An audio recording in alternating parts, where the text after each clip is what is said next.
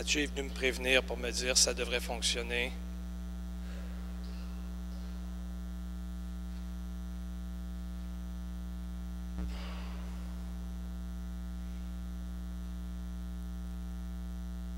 Ce sera pas long, je vais enlever la recopie vidéo.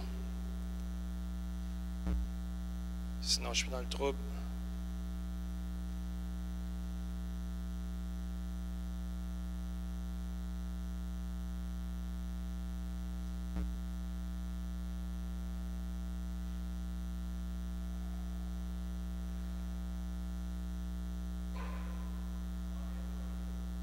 Pardon? Ça commence à être long, hein? Ce moment d'attente est bien involontaire de notre part. Veuillez garder la ligne et conserver votre priorité de Ah bon, OK, j'ai trouvé. Et voilà. Non, mais là, vous pouvez applaudir. Sérieux, là? Oui, merci. Merci. Oui. On n'est pas si vieux que ça. Ah, que je suis rassuré.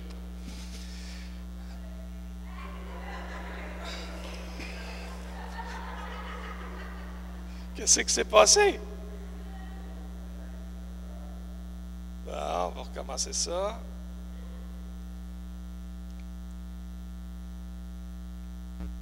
C'est censé fonctionner. Mathieu dit, s'il y a de quoi qui... Non, ça ne fonctionne pas. OK. C'est pas grave. On va y aller à ma méthode et non pas comme les jeunes. Mathieu dit, ça ne fonctionne pas, texte-moi. Ben oui, je t'apprends à parler, texte-moi, comme si je suis capable de faire deux affaires en même temps. Bon. Ah là là.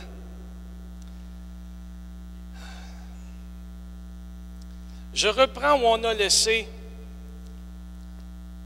euh, il y a deux semaines déjà, en tenant compte de ce que le pasteur Lorrain a transmis. À savoir, la mort expiatoire. Ouais, euh, on peut essayer d'enlever les annonces. Euh, allez, allez chercher Matthieu. Ça va être plus simple. OK? Donc, on reprend on a laissé il y a deux semaines. Euh, Matthieu en a parlé aussi euh, de la liberté, mais toujours est-il, la mort expiatoire de Jésus, ça vient d'embarquer? Hein, c'est parce que mon ordinateur a réagi, là.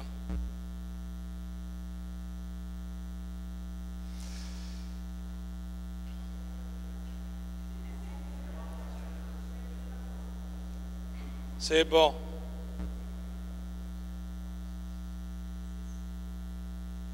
OK. On va se concentrer. On reprend ça par un mot de prière. Ça marche? Seigneur, ce matin, donne-nous de poser nos regards sur toi. Se concentrer sur ce que tu as à nous dire. Puis recevoir, Père, de ta parole. On ne veut pas être des auditeurs oublieux.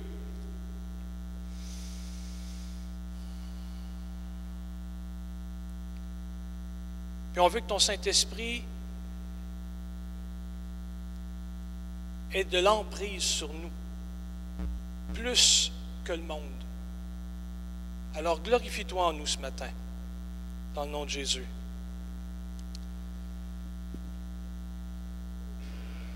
Bon. Fonctionne pas, mon cher Mathieu. Je me rebranche sur la projection.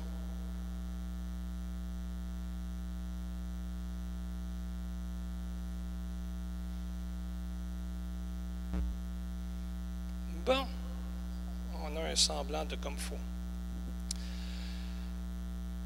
La mort expiatoire de Jésus-Christ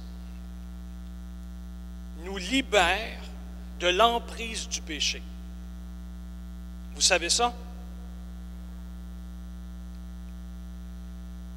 Je dis qu'il nous libère de l'emprise du péché au lieu de simplement dire il nous libère du péché, ou encore, comme le signale l'apôtre Paul, nous rend libres à l'égard du péché. Je veux faire référence non seulement à notre état premier de fils ou fille d'Adam, c'est-à-dire notre nature pécheresse, celle qui nous prive de la gloire de Dieu, mais aussi de l'influence du péché. Ce que j'essaie de signaler quand je nous dis que Jésus-Christ nous libère ou sa mort expiatoire nous libère de l'emprise du péché, c'est non seulement mon passé est réglé, mais mon présent et mon avenir aussi, c'est entre ses mains.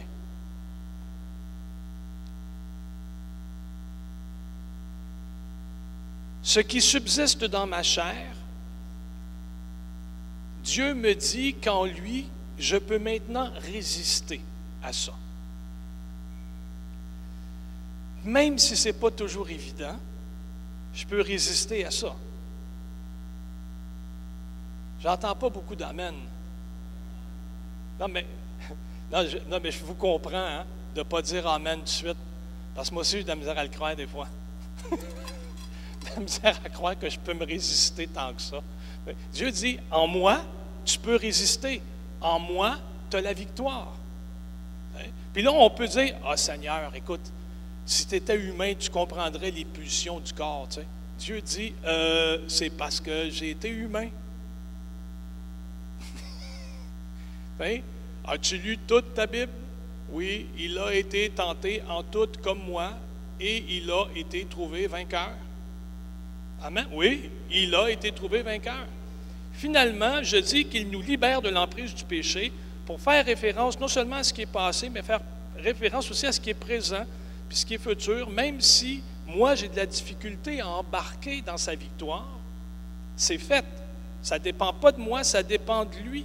Ça subsiste dans ma chair, mais lui dit que je peux. Dans Romains 10e chapitre, les versets 9 et suivants, ça dit, si tu confesses de ta bouche le Seigneur Jésus, si tu crois en ton cœur que Dieu l'a ressuscité des morts, tu seras sauvé. Car c'est en croyant du cœur qu'on parvient à la justice, et en confessant de la bouche qu'on parvient au salut. Si vous avez fait ça, la mort expiatoire de Jésus-Christ vous libère de l'emprise du péché. Le, le, cas est réglé. Est-ce qu'il y en a qui, parmi nous ce matin, n'ont pas fait ce pas de foi-là, cette prière que nous on appelle la prière de repentance? En a-tu qui ce matin, ne l'ont pas faite? Y en a-tu qui ce matin disent Je suis vraiment pas convaincu de l'avoir faite? Je suis convaincu, j'en ai pas dit, j'ai pas dit les bonnes paroles, il, doit y avoir quelque chose qui n'a pas marché, il me semble que je n'ai pas enclenché là-dessus.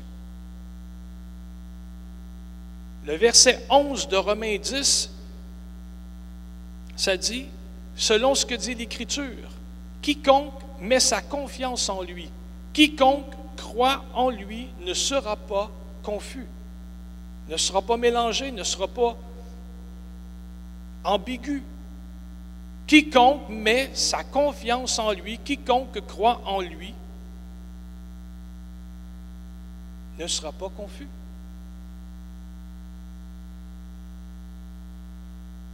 Avant d'aller plus loin, avant même de me rendre à la fin du sermon, j'aimerais ça qu'on penche nos têtes, puis qu'on fasse quelque chose de de clair avec Dieu. Dieu a fait un, une alliance avec nous.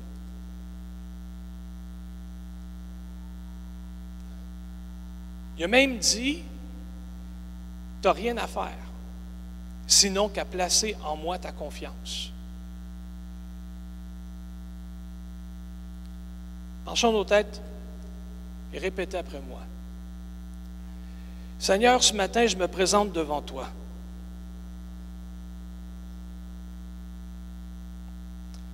Pécheur de mon état, mais repentant devant toi. Je reconnais que je suis privé de la gloire de Dieu, mais que toi tu es saint et que tu es mort pour moi à la croix. À partir d'aujourd'hui, je ne suis plus privé de ta gloire. Tu m'as accordé la vie éternelle en Jésus. Je confesse ton nom je le professe de la bouche. Seigneur, sois mon maître, sois mon Seigneur. Je te donne ma vie et remplis-moi de ton Saint-Esprit pour qu'il puisse me témoigner, témoigner à mon cœur que je suis devenu un enfant de Dieu.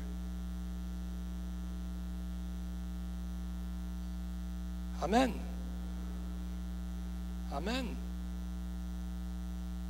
Si tu confesses de ta bouche le Seigneur Jésus et si tu crois dans ton cœur que Dieu l'a ressuscité des morts, tu seras sauvé. C'est lui qui le dit. C'est en croyant du cœur qu'on parvient à la justice, sa justice, pas la nôtre. Et c'est en confessant de la bouche qu'on parvient au salut.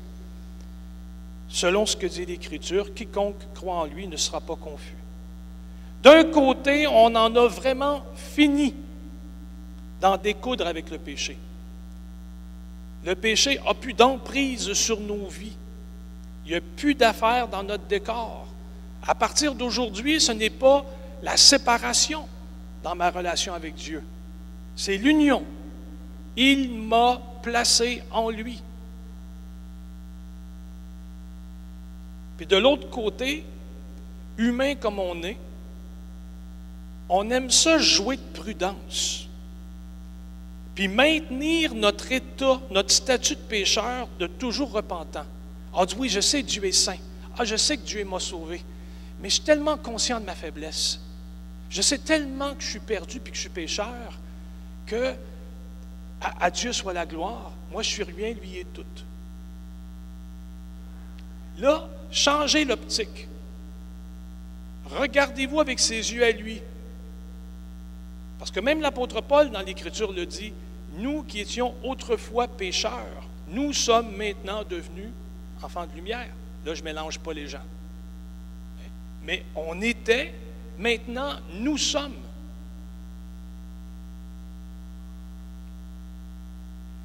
Ce qui subsiste dans ma chair a été réglé à la croix, une fois pour toutes. On aime tellement jouer de prudence, on aime tellement maintenir notre statut de pécheur. Parce qu'on ne veut pas se faire d'illusions, puis on se dit, il ne faut pas créer une trop haute espérance dans le cœur de ceux et de celles avec qui je travaille. Il faut qu'ils réalisent que je suis faillible. Come on. C'est pas de même, ça marche.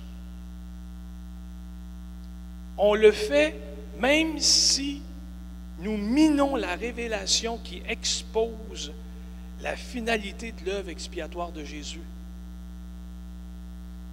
on est plus prompt à proclamer notre faillite, même si on sait que ça trahit ce qui, vient de nous dévoiler en Jésus. Lui, à la croix, il dit, tout est accompli. Puis nous, on dit, oui, mais ce n'est pas fini. Tout est accompli. Ah oui, mais je suis encore vivant. Je, me, me, donne de la marge. Tout est accompli. Vraiment. Il nous libère de l'entrave de la loi. Être sous la loi, c'est être sous le péché. Puis là, je fais un résumé de ce que je vous ai apporté là, déjà euh, au début du mois. Hein? Être sous la loi, c'est être sous le péché selon Galates 3, 22 à 23. Pour acheter la liberté de ceux qui sont sous la loi, Christ né sous la loi, Galates 4, versets 4 à 5, a souffert la mort, la malédiction de la loi pour eux. C'est ce qu'il a vécu, c'est ce qu'il a subi. Ainsi, ceux qui sont les bénéficiaires ne sont plus sous la loi, mais sous la grâce, selon l'Épître aux Romains, 6e chapitre, verset 14. Avant, ils étaient sous la loi et maintenant, ils sont héritiers de Dieu. L'Épître aux Galates, 3e chapitre, les versets 6. Euh, euh, comment j'ai écrit ça? 3e chapitre, verset 26, 4e chapitre, verset 7. On est libéré par Christ de l'esclavage de la loi. Galates 5, 1. Nous sommes maintenant mariés au Christ, dans Romains 7, 1 à 6.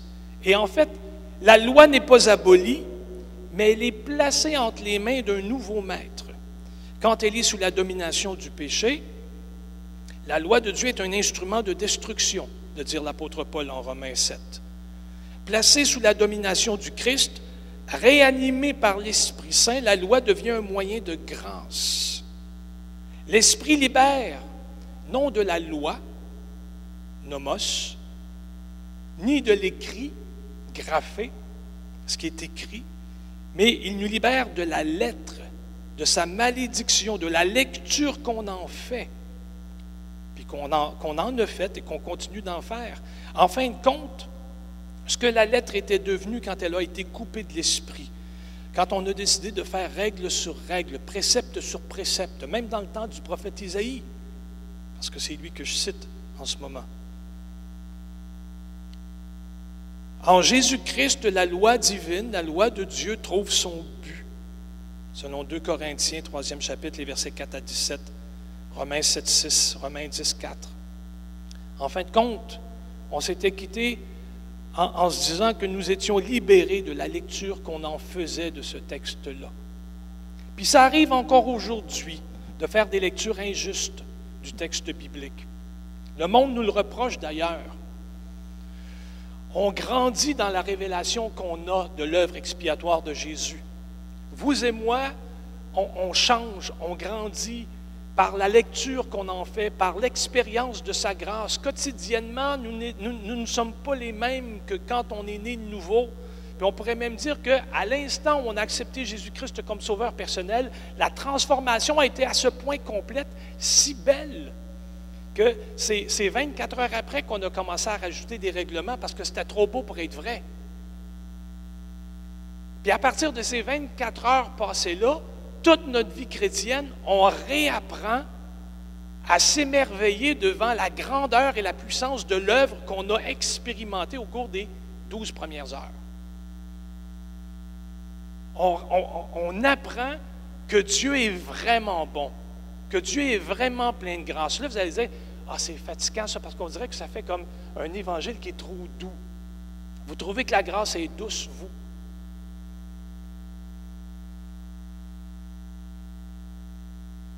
Dans mon jeune temps, il y avait Keith Green qui disait Il n'y a rien qui me fait plus mal à mon amour propre que la grâce divine. Parce que quand je pêche bêtement, quand j'ai un comportement indigne de lui, puis que je le sais, tout ce qu'il me demande, c'est de venir à la croix puis de dire Seigneur, j'ai manqué. Ça serait tellement plus simple s'il me disait cours 5 km. Mange plus de Doritos au fromage pendant deux mois. Ça serait tellement le fun s'il me demandait ça, parce que là, je pourrais faire quelque chose pour lui. Puis il dit, Wow, tu fais rien pour moi. Sinon, me donner ton cœur.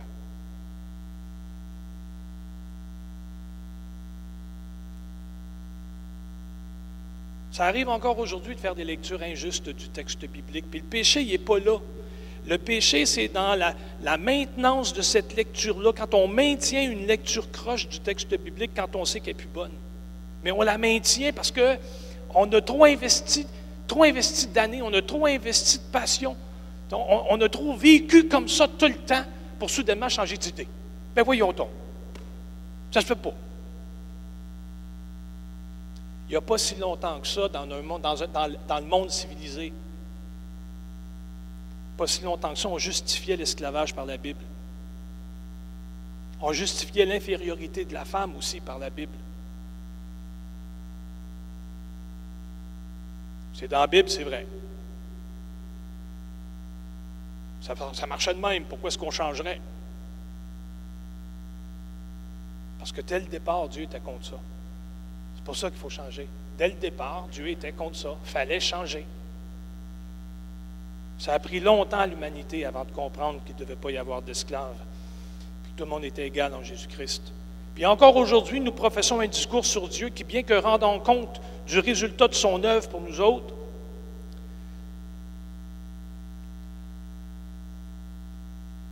une œuvre qui explique puis qui maintient notre propension au mal, nous, on, insiste là-dessus, plutôt que sur le renouvellement de l'intelligence, puis l'œuvre de la régénération du Saint-Esprit. Je vous l'avais dit, là, déjà trois semaines. Quand un individu dit Ah, je voudrais te parler, ou euh, je ne sais pas, euh, je voudrais te demander pardon, je t'ai plié sur le gros orteil, je sais que je t'ai fait mal. Nous, on préfère voir un pécheur qui vient se repentir plutôt que de voir un enfant de Dieu qui a fait une erreur. On, se méfie plutôt que de dire peut-être c'est vrai, peut-être qu'il regrette. Parce que dans le fond, Dieu a entrepris une œuvre pour transformer son cœur. Donc, ça se peut que bien qu'il m'ait blessé, qu'aujourd'hui il regrette, là. Je vais lui ouvrir la porte. Parce que je préfère voir en lui un enfant de Dieu qui admet son erreur qu'un pécheur duquel il faut que je me méfie parce qu'il va retomber dedans. Il va recommencer, c'est sûr. C'est sûr qu'il va recommencer. Dieu a vu Zachée, a vu Matthieu, a vu Jean, a vu Pierre comme des adoptés, comme des gens en processus de renouvellement, parce que leur intelligence était régénérée par le Saint-Esprit, parce que leur cœur de pierre avait été changé. Ils avaient vu du potentiel au bien.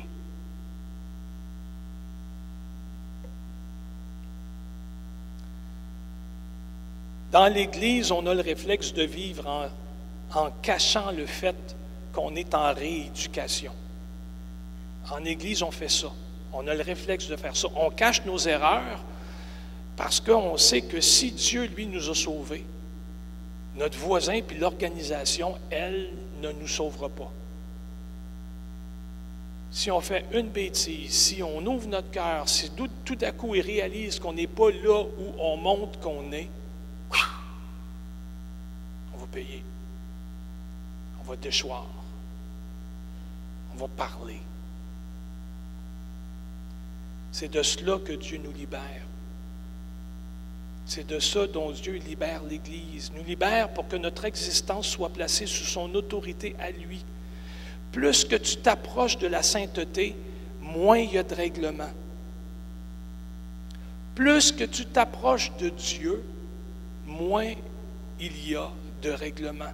Au final, en Dieu, il ne subsiste qu'un règlement. Il ne subsiste qu'un commandement. C'est celui de l'amour. Celui d'aimer.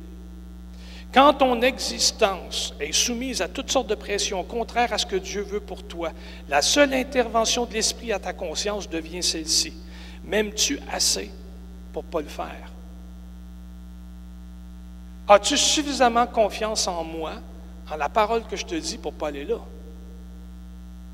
As-tu suffisamment confiance en moi? M'aimes-tu assez pas le faire? Même encore pour revenir, pour faire mieux. Il nous libère des puissances. En s'offrant lui-même pour nos péchés, Christ nous libère des puissances du présent monde mauvais, selon la volonté de notre Dieu et Père l'épître de Paul aux Galates, premier chapitre, verset 4. Il désarme les puissances et les autorités en effaçant l'acte rédigé contre nous en vertu des prescriptions légales, acte qui nous était contraire. Il a enlevé tout cela, le clouant à la croix, selon Colossiens 2, les versets 13 à 15. Les individus qui sont élevés avec Christ sont libérés du prince de l'autorité de l'air et des forces spirituelles mauvaises qui sont à son service, selon Éphésiens 2, 1 à 10 le Christ glorifié a pris possession des forces hostiles qui rendaient captives et les a libérées ou les libéré les victimes.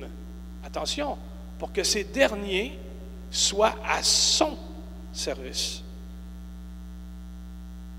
Libérés du péché,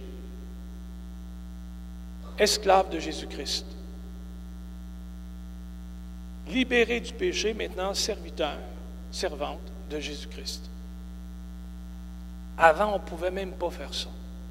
Avant, on ne pouvait même pas choisir. À cause et grâce à lui, on a des choix. On a le choix de faire un service d'adoration, puis de dire, ta vie en premier,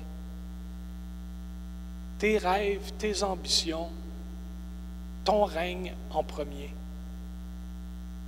Fais de l'Éternel tes délices, et il te donnera ce que ton cœur désire. On ne pouvait même pas faire ça avant. On voulait, on ne pouvait pas. Il nous rend maintenant, il nous habilite à le faire, il nous rend capable de le faire. Il nous a libérés de la chair, libérés de la mort, et vous avez les textes là. Je vous les inscris comme ça parce que je veux, en finir avec la liberté. je veux passer au prochain point. Alors, tout est là. Selon l'apôtre Paul, quand il écrit aux Galates, la liberté qu'on veut chérir, Paul dit, méfiez-vous-en parce que ça peut être aussi une opportunité pour la chair. Ça ne tombez pas dans le panneau. Ce n'est pas parce que c'est permis que c'est bon. En fin de compte, ce qui régit notre liberté, c'est l'amour. C'est la considération qu'on a pour l'autre, pour celui qui n'est pas, puis là c'est prétentieux, là, mais c'est la considération qu'on a pour l'autre, pour celui qui n'est pas rendu là où, nous nous sommes rendus. Quand c'est rendu que tu penses de même, je pense que tu joues safe si tu dis non, mais je pense que je vais plus considérer l'autre. Je vais prendre soin de lui. J'irai pas là à cause de lui. Je ne ferai pas ça à cause de lui. Pour lui. Pour l'entourer, pour en prendre soin. À cause de lui, c'est péjoratif, là. pas vraiment bon comme expression.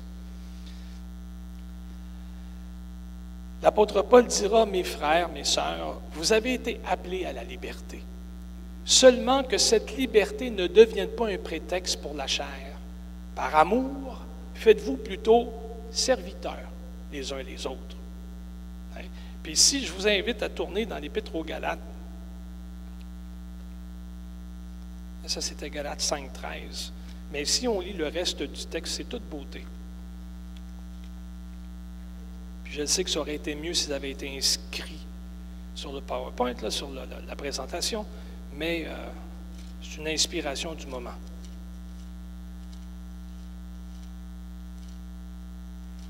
Galates, cinquième chapitre, verset 14 euh, et suivant.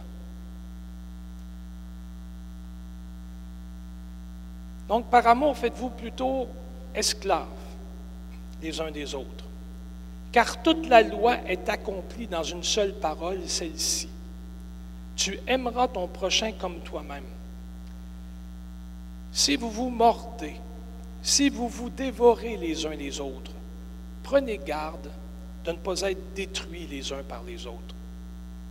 Je dis plutôt, marchez par l'Esprit et vous n'accomplirez jamais ce que la chair désire. On ne pouvait pas faire ça avant. À cette heure, maintenant, on peut. Marchez par l'Esprit, ainsi vous n'accomplirez jamais des œuvres de la chair. La chair a des désirs contraires à l'esprit, l'esprit en a de contraires à la chair. Ils sont opposés l'un à l'autre, de sorte que vous ne faites pas ce que vous voudriez. Mais si vous êtes conduit par l'esprit, vous n'êtes pas sous la loi.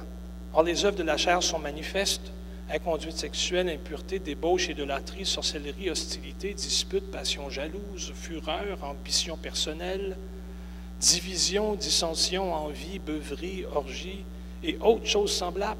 Alors, je vous préviens, comme je l'ai déjà fait, ceux qui pratiquent de telles choses n'hériteront pas le royaume de Dieu. Quant au fruit de l'esprit, c'est amour, joie, paix, patience, bonté, bienveillance, confiance ou foi, douceur, maîtrise de loi. Aucune loi n'est contre de telles choses. Ceux qui appartiennent à Jésus-Christ ont crucifié la chair avec ses passions et ses désirs. L'apôtre Paul écrivait, Ne suis-je pas libre Pourtant, il a vécu sa vie pour les autres. Même si des fois, il a décidé de mettre des limites et des clôtures en disant aux autres, non mais là c'est assez, vous exagérez. Parce qu'un chrétien, c'est quand même quelqu'un de libre. On ne peut pas toujours l'attacher, puis on ne peut pas toujours considérer vos états d'âme. C'est qu'à un moment donné, il faut grandir, il faut parvenir à une maturité. l'apôtre Paul a toujours été conscient que tous ne vieillissaient pas au même rythme, ne grandissaient pas au même rythme. Mais il dit, ne suis-je pas libre, demande-t-il dans 1 Corinthiens 9, 1. C'est sûr que Paul est libre. Voyons donc. C'est sûr que Paul est libre. Il peut se marier s'il le veut. Hein? Il a le droit de demander une paye pour ses services, l'apôtre Paul. Il peut faire ça. Il peut profiter de, ce qui se vend au marché, de la nourriture que les autres considèrent, considèrent païenne, sans troubler sa conscience, parce que la conscience de Paul n'est pas troublée par les choses qu'on vend au marché. Pas troublée par ça. Sauf que quand le vendeur va y dire Ah oui, mais hey, tu savais ça, ça a été consacré à Artemis, ça. Ah, non, je ne savais pas. Je vais prendre le steak à côté de bord. Paul dira À cause de l'autre, je n'achèterai pas le gigot, mais acheter la pièce à côté.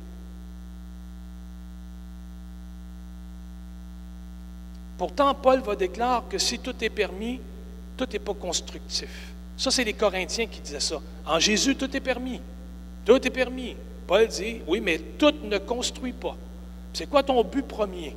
Te satisfaire ou construire? Heureux es-tu si ton ambition concorde avec ce que tu veux construire? Là, tu es en harmonie.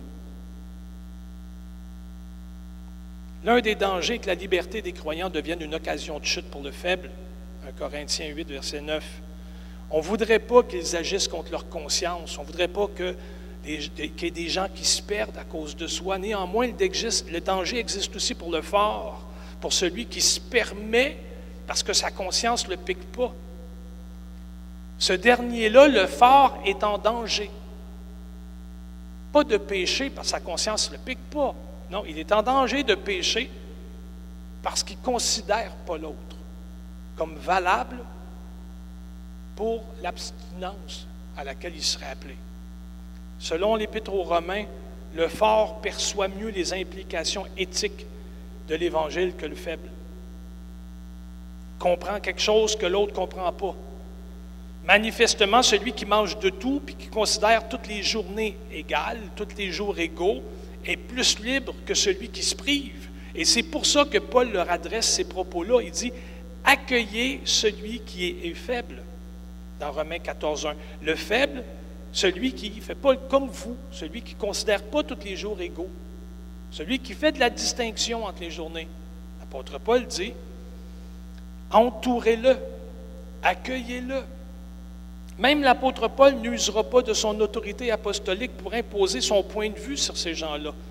Il, ne, demande, ou ne demande pas, dis-je, à ceux qui comprennent au fort de la congrégation, de convertir les faibles à leur point de vue. Il leur dit, accompagnez-le, accueillez-le. Il dira, vous êtes libre de vous priver pour l'autre. C'est ça qu'il dit. Vous êtes libre de restreindre votre champ d'activité pour l'autre. Lié par l'amour, un chrétien devient un Seigneur. Pas avec un grand S, avec un petit S.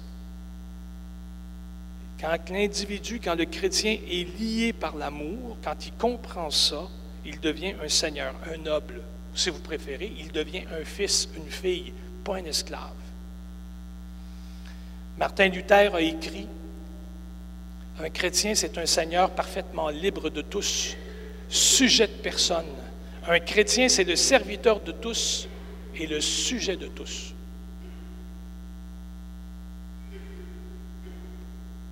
Je termine. Dans la première épître aux Corinthiens, l'apôtre Paul va écrire La connaissance enfle d'orgueil, mais l'amour construit. Le don de l'esprit, la connaissance ne doit pas être séparée du fruit de l'esprit.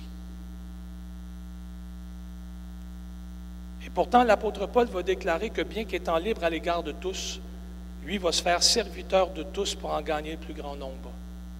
Parce que c'est ça son but. Le but, c'est ça. Quand vous avez en tête de vous acheter une nouvelle tondeuse ou une nouvelle voiture vous calculez. Vous mettez des limites à votre liberté, à votre pouvoir d'achat pour vous concentrer sur ça. L'apôtre Paul, il dit, c'est comme ça que je gère aussi la connaissance que j'ai de Dieu, pour mieux transmettre, pour mieux communiquer, pour, pour ne pas être un embûche aux gens. En tout cas, l'être le moins possible. Normalement, les gens sont esclaves contre leur volonté. Puis c'est ce que nous donne la mort expiatoire de Jésus. C'est qu'elle nous donne d'être des esclaves volontaires. Vous souvenez-vous des textes de l'Ancien Testament, des prescriptions, quand ça disait, quand tu libéreras ton esclave, quand tu lui diras, OK, maintenant tu es libre, que tu lui donnes une lettre, puis tu dis, OK, c'est correct, va-t'en. Tu es libre.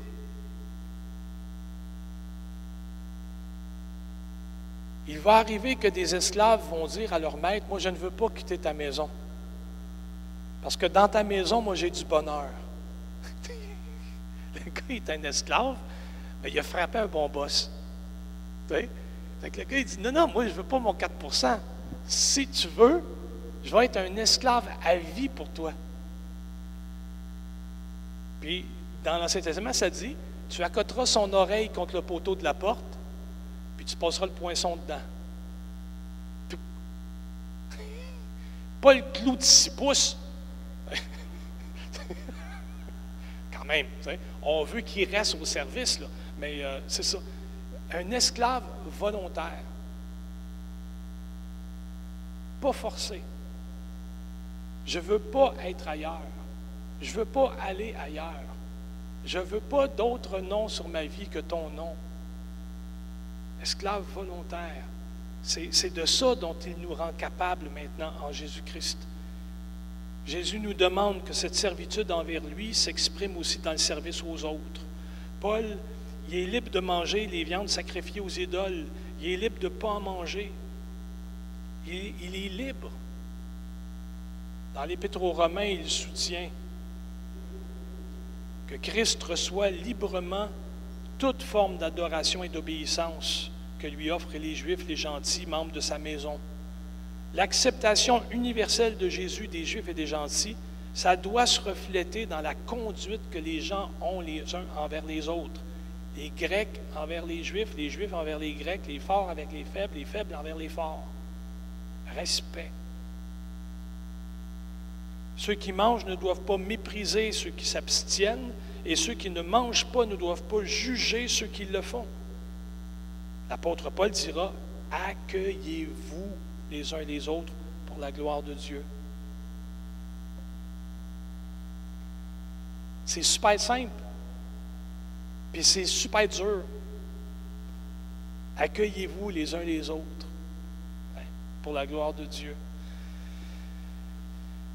Je disais à une personne lors d'une visite, cette semaine, je lui disais, c'est drôle parce que tout le monde connaît, puis je termine vraiment avec ça, là. tout le monde connaît l'illustration suivante. Hein? Une personne vient voir son pasteur, puis lui dit, ah, j'ai péché, j'ai parlé contre un tel, puis finalement, c'est pas vrai. Avec, mes paroles, je l'ai blessé, j'ai fait des rumeurs. J'ai fait ça, moi. Je me surprends moi-même. C'est que le pasteur, il dit, vous connaissez l'histoire, hein? Il dit, va te pogner une poule, plume-la, fais-la cuire. Après ça, tu reviendras. Il fait ça. Il dit, oui, après ça, prends les plumes, puis mets-les sur le bord de la route. Puis après ça, ben, il dit, vous vous souvenez, hein, là? Là, il dit, va chercher. Ben, il dit, là, les plumes sont toutes parties. On la connaît, cette histoire-là. C'est horrible. Mais ça ne nous empêche pas quand même de parler les uns contre les autres. Ça ne nous empêche pas de tomber dans le panneau. L'apôtre Paul dit, parce que vous êtes régénérés, parce que vous êtes des enfants de Dieu, arrêtez. Puis à cette heure, accueillez-vous les uns les autres. Faites mieux. Jésus a dit à la femme adultère, va et ne pêche plus. OK, gars, tu l'as fait mais tu es en nouveauté de vie. Tu viens de le réaliser. Fallait plus. Ou de moins en moins. Fallait de moins en moins. Fallait plus. Ça comme, comme, comme autre chose. Seigneur, on réalise qu'on est en rééducation. Puis j'aimerais ça, Seigneur, que, dans l'Église ici, je vous parle à vous, c'est mon souhait, ma prière également que j'énonce devant vous. C'est que j'aimerais ça que dans l'Église, ce soit une place où on puisse grandir. Puis quand on dit grandir, ça veut dire s'enfarger aussi. Mais se relever, parce qu'il y a de l'espace pour le faire. S'arranger pour que, quand on finit 2019, on ne ressemble pas à ce qu'on avait l'air au début de 2019. C'est comme quitter la mode des années 80 avec les épaulettes pour tomber dans l'an 2000. C'est ça une Église qui grandit en maturité. C'est ça une Église qui, qui perçoit la grâce, puis qui réalise que un recommencement, ce n'est pas parce que c'est permis que c'est facile. Qu'il y a une différence entre la repentance et la contrition.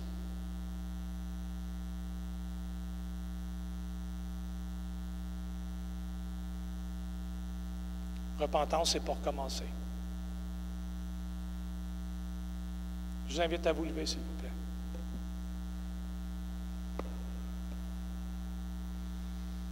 Alléluia.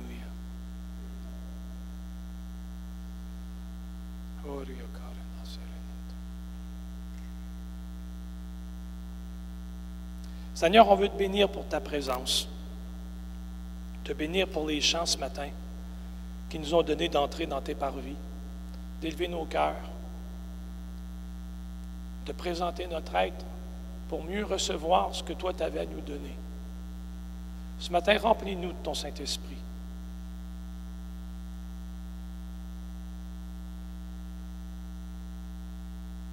Que nous puissions te servir d'un cœur entier.